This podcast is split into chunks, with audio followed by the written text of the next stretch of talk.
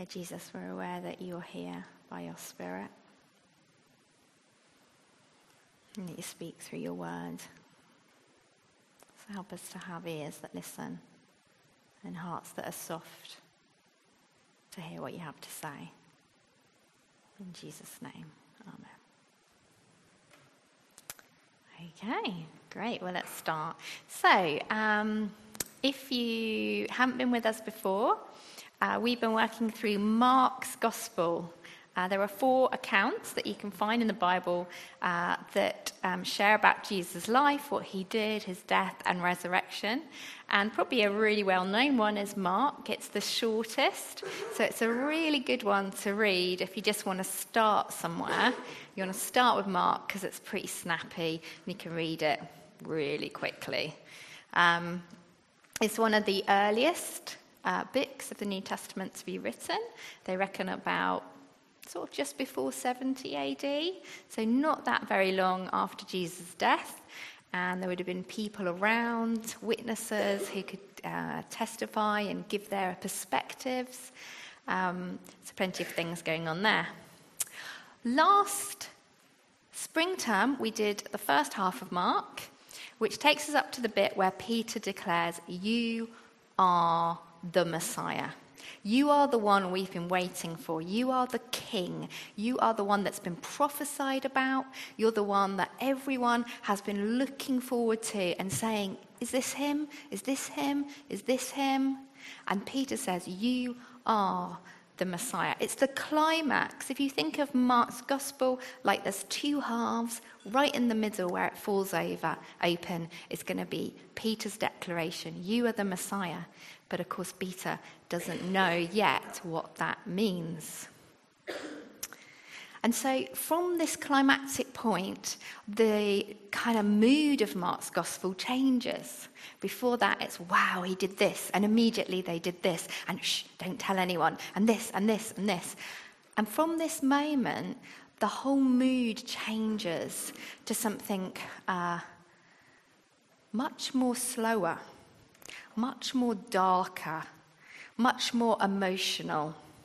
Because Mark is going to dedicate half of his book to recounting what happened in those last few days of Jesus' life leading up to his death on the cross.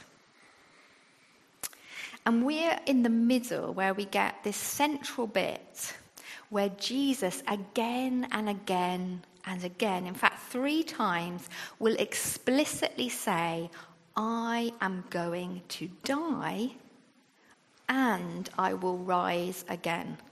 I'm going to die and I'll rise. And in between those declarations, Mark, the author of this gospel, contrasts it with illustrations and perspective from the disciples on what it means to follow Jesus. What does messiahship mean? What does it mean to be part of his team? And he contrasts Jesus' uh, meaning for this word against the expectations of the disciples and those that follow him. It is so upside down, Jesus' view, that the disciples are unable to comprehend what he means by I'm going to die and rise again. They think it's just a picture again, perhaps a parable, an illustration for them to try to work out what it means. But actually, it's very literal, it's obvious. Luke tells us, and bear this in mind well before you start criticizing these poor little disciples. He says they could not understand. They missed the obvious. It says they didn't understand the meaning was hidden until the resurrection takes place. So hold that in your mind when you're feeling a bit like, what? Why are they not able to see? This is so obvious. Today, uh, the part of the Bible we're going to study, we're going to think under this heading what about our ambitions? And um, ambitions are there right from the start, aren't they? From the very moment we start tottering about, people start asking us, What do you want to be when you grow up? And I know I'm guilty of it too. I ask my own children, what do you think you might be? And there's a little part of me, of course, that wants to go, you do want to do that, don't you? and I know my mum spent a lot of time trying to convince me that I wanted to be like a chiropodist, like do feet. Disgusting. I never wanted to do that. But she, in her head, was like, ah, that's a nice job. You sit down, do people's feet, quite lucrative. and we do do this. When we're thinking about ambitions, we sometimes think about, well, what's, what we could do and how much will we get paid? Or what could I do and what position would that give us? It's our natural kind of go to. We don't often sit there and think, what could I do that would really benefit other people? It's not our natural go to, although some people do. And, and yes, I'm probably not one of them. So, if we look here, we've got about ambition. I have to read on here. A strong wish to achieve something. And in the New Testament, one of the followers of Jesus, Paul writes, Do nothing out of selfish ambition or vain conceit, rather, in humility, value others about yourself, above yourself. So the opposite of obviously selfish ambition is selfless ambition, isn't it? looking to the interests of others. So when we think about ambition, and we'll need to think a lot more about this, I'm certainly not going to get into it much today, but that's something for house groups or for you to look at your ambitions, to try to put them through the lens of that. What is, am I doing that's in the interests of others? Jesus was perhaps the most ambitious of people. He was absolutely determined. And we see this in the gospel accounts of him that nothing is going to persuade him to do anything other than go to the cross. And that's our first point for today. Whoops.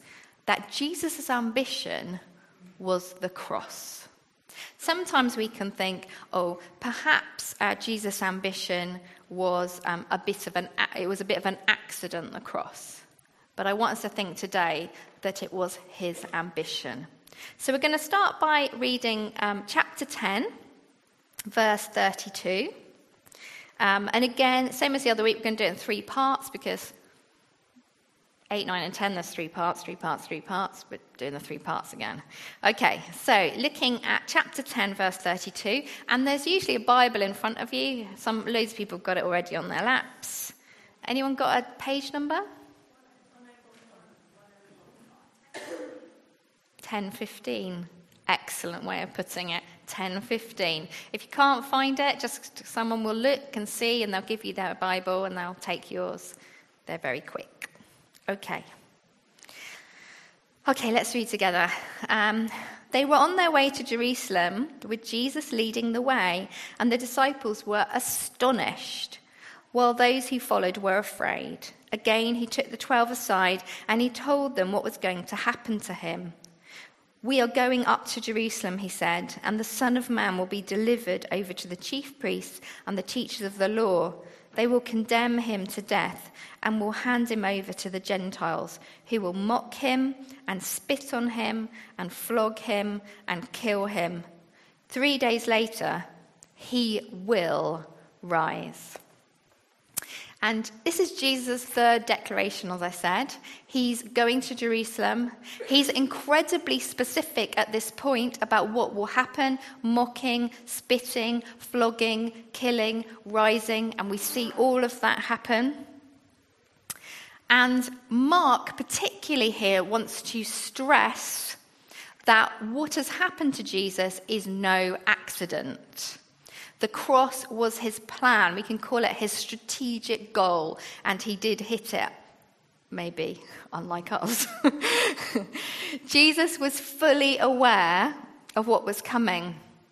And I want you to take this picture of them going to Jerusalem. And Jesus is leading the way. It um, means he determinedly striving and Mark wants to give us this picture that he is slowly separating away from his disciples. There's a bit of space coming in between them. He is striving. Some gospels say he put his face towards Jerusalem. Because in Jerusalem, remember, the Sanhedrin have issued a declaration that he is to be arrested on sight. He knows what he's going into. And we see that Mark uses two words to describe how the disciples are feeling about this journey. And we've got two up here. The first one is translated in your Bibles as astonish. There you can see the Greek word, and I'm not going to pretend to pronounce it properly. But you'll see it says amazed, passive, dumbfounded, to the point of becoming emotionally stalled, shutting down. Also implying a sense of wonder and terror. So if we look here, it says the disciples were astonished. I don't think this astonished means, oh, that was a nice miracle but rather that sense of emotionally shutting down and terror because they know what they're walking into.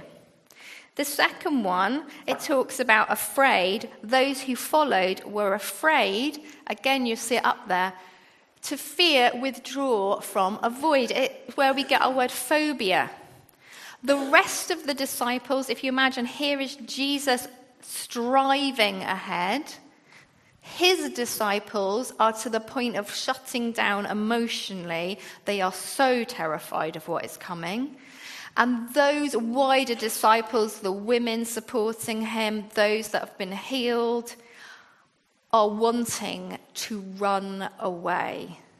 So instead of just thinking about how Gethsemane was a place of loneliness for Jesus, it starts here. And Mark wants us to understand that. It's a scene of immense fear and courage. Jesus' courage is unbelievable in the face of he knows exactly what is coming and he determinedly strives to it. The disciples, and I'll choose all of them, are also full of fear and yet courage. They are actually full of faith.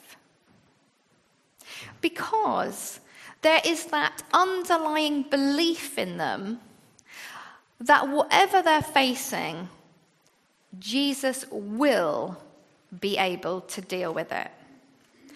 Otherwise, they would run at this point because they know what is coming. And as I was thinking about this, I thought some of us, when we experience times of fear when we're journeying we have that amazing peace beyond all understanding that transcends as we know that Jesus is with us. We have that. But I think it's important to show that the fear doesn't necessarily go. We can still be filled with that sense of shutting down with terror and withdrawing, wanting to run away, and yet we know that Jesus is with us. I found this one quote and I liked it. So here's a picture of Jesus striving ahead. It says, The silent withdrawal from converse with them struck all the disciples with a vague fear, and the twelve with absolute terror. And I want us just to feel that as we think about what's going on here. Okay? Okay, let's look at the next one. The disciples' ambition, unlike Jesus', was similar to our own. The ambition is power, and we've looked at this before. Remember, this is the third time he said this will happen, and it's contrasted against what the disciples will think will happen. Okay? And so, in the middle of this, we get the following words. So let's read them, verse 35 now, in that same passage. Then James and John, the son of Zebedee, came to him. Teacher, they said, we want you to do for us whatever we ask. What do you want me to do for you? He asked. They replied, Let one of us sit at your right and the other on, at your left in your glory. You don't know what you're asking, Jesus said. Can you drink the cup I drink, or be baptized with the baptism I am baptized with? We can, they answered. Jesus said to them, You will drink the cup I drink, and be baptized with the baptism I am baptized with, but to sit at my right or left is not for me to grant. These places belong to those for whom they have been prepared. When the ten heard about this, they were indignant with James and John. Jesus called them together and said, You know that those who are regarded as rulers of the Gentiles lord over, and their high officials exercise authority over them. Not so with you. Instead, whoever wants to become great amongst you must be your servant, and whoever wants to be first must be slave of all. For even the Son of Man did not come to be served, but to serve and give his life as a ransom for many. Okay, so we've got it here this um, split again of Jesus going, I'm going to say what I'm going to do, and then what do the disciples think? The disciples think still that despite whatever happens in Jerusalem, however scared they are, that it will result in Jesus being all powerful and over everything. And that is true. But how he does it and what that looks like is very different from what they think.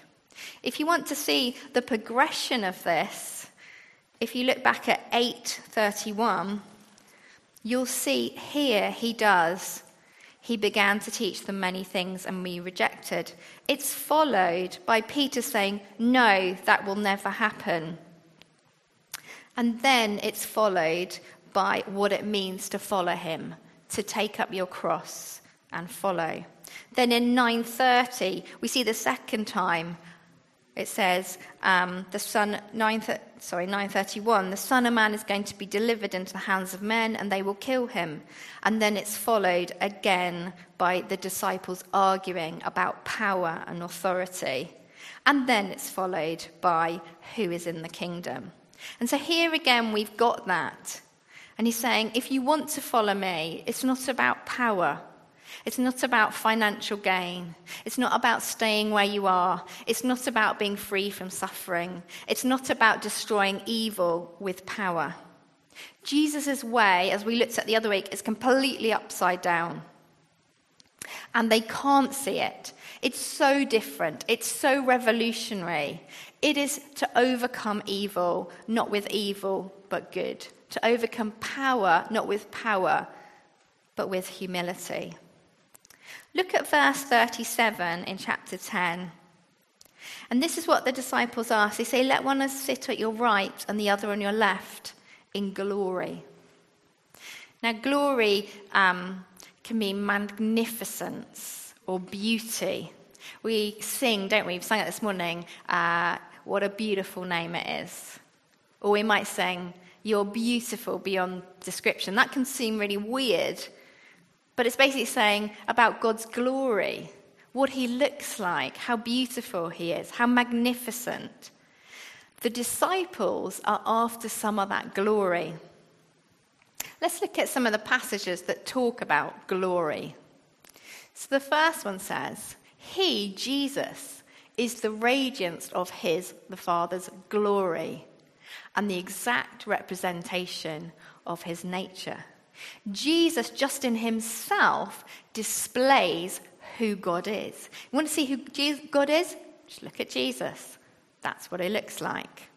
And John's gospel begins with telling us this. And the Word, referring to God, who created the universe, became flesh and dwelt amongst us, and we saw his glory. We saw what he looked like. He became present with us.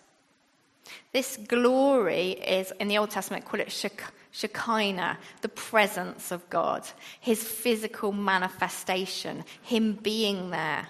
And so here it's saying, the word became flesh and dwelt amongst us, and we have seen his Shekinah. And Shekinah means cause to dwell. The divine presence of God is amongst us. In the Gospels, especially in John, he's seeking to prove who Jesus are, these signs of who he is, again and again, are rising from the dead, healing the sick, delivering people. We see Lazarus about to be raised, and Jesus says, You're going to see the glory.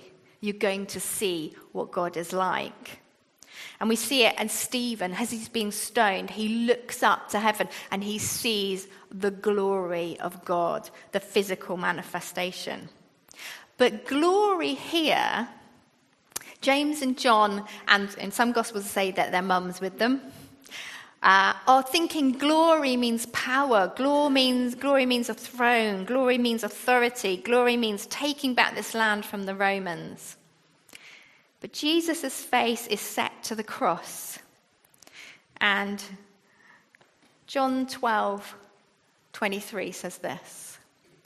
And Jesus answered them, saying, The hour, and that's sort of an expression that John uses all the time to mean the time, the time, has come for the Son of Man to be glorified. And the glorified is going to be on the cross. This will be the moment when the world will see who God is, what he is like. We sing that song, we're going to sing it later actually. It talks about Jesus on the cross. This is Jesus in his glory, King of heaven, dying for me. And so, as the disciples gather around and say, We want to be at your right and your left in your glory, he says, You don't know what you're asking for. Because what will be at his right and his left when he comes into his glory will be two thieves, one on his right and one on his left. That is what they're really asking for.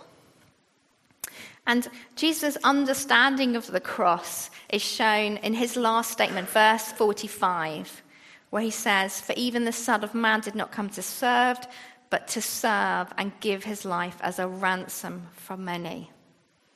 And this ransom picture that the cross, why does he want to go to the cross so much? Why would you go? Why would you head for Jerusalem when you're in absolute terror, when you will sweat drops of blood of terror, when every disciple will flee from you, your friends will abandon you? Why would you do that?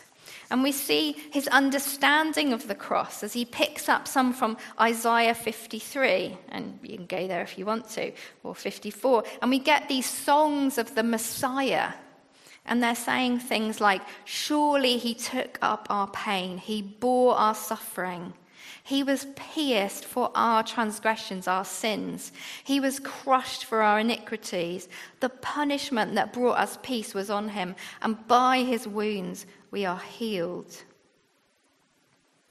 And later on, I love this bit, 54, verse 9. I'm just going to read it. It says, To me, this is like the days of Noah, when I swore that the waters of Noah would never again cover the earth. It says, So now, I have sworn not to be angry with you, never to rebuke you again.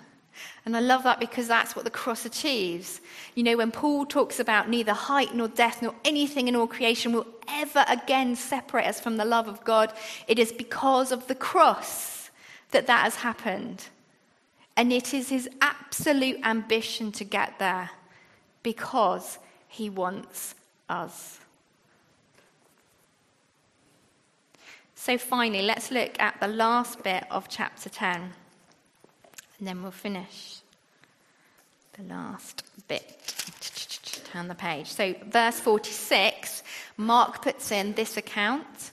What does he want us to teach us? We've got Jesus saying, I'm going to do this. We've got the disciples saying, I think it's going to look like this. What do we get from Bartimaeus? Verse 46. Then they came to Jericho. As Jesus and his disciples, together with a large crowd, were leaving the city, a blind man, Bartimaeus, which means son of Timaeus, was sitting by the roadside begging. When he heard that it was Jesus of Nazareth, he began to shout, Jesus, son of David, have mercy on me. Many rebuked him and told him to be quiet. But he shouted all the more, Son of David, have mercy on me. Jesus stopped and said, Call him.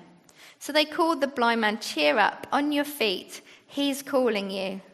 Throwing his cloak aside, he jumped to his feet and came to Jesus. What do you want me to do for you? Jesus asked.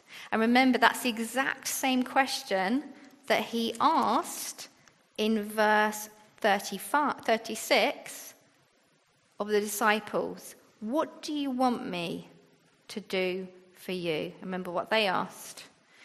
And he says, The blind man said, Rabbi, which means teacher, I want to see.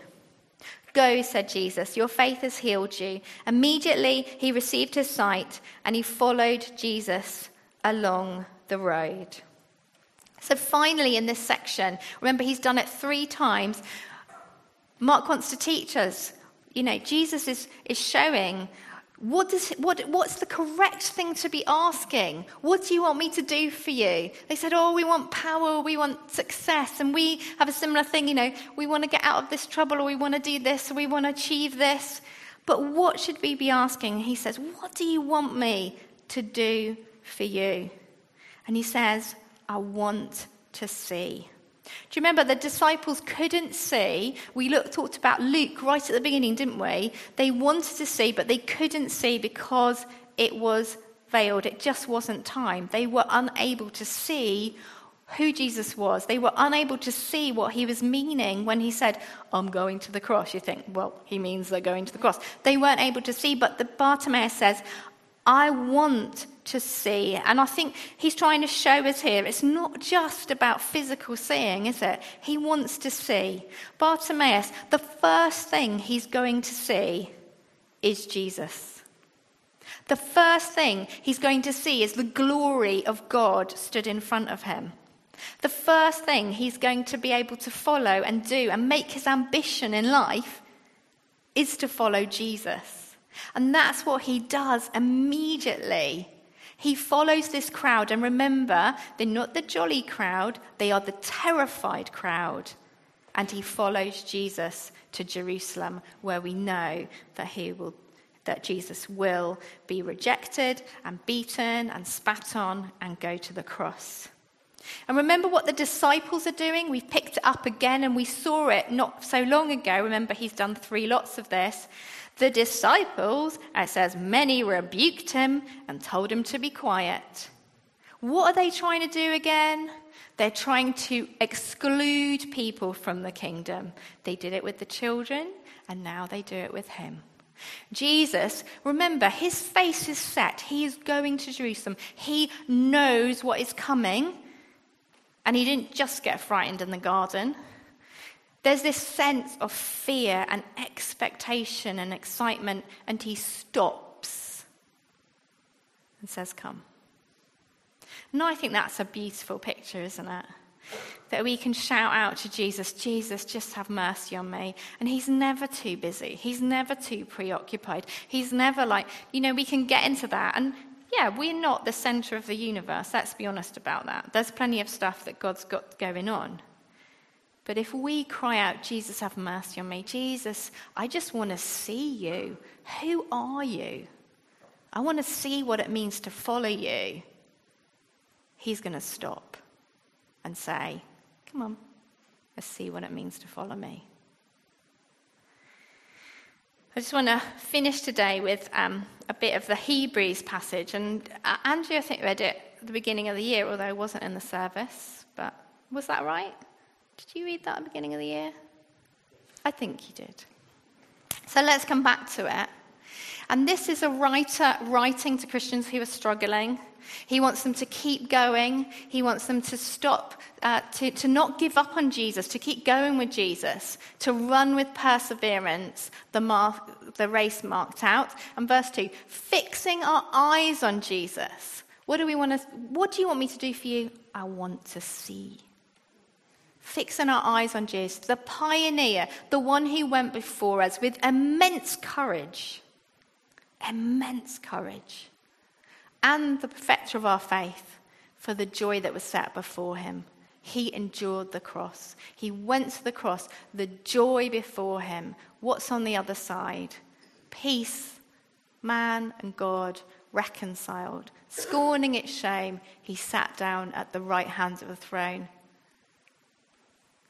But I just want us to just go slightly back, the beginning of 12. Let us throw off everything that hinders and the sin that so easily entangles. And it made me think of this blind man when he leaves everything, everything he owns, he's sitting on. He just leaves it and follows Jesus. And that's what Jesus said to the disciples Come follow me. They left everything and followed him. So there's lots of things in that today, but let's just be quiet for a moment. Let's invite the Spirit to just say, just say. Jesus is saying, What do you want me to do for you? And let's just think and see.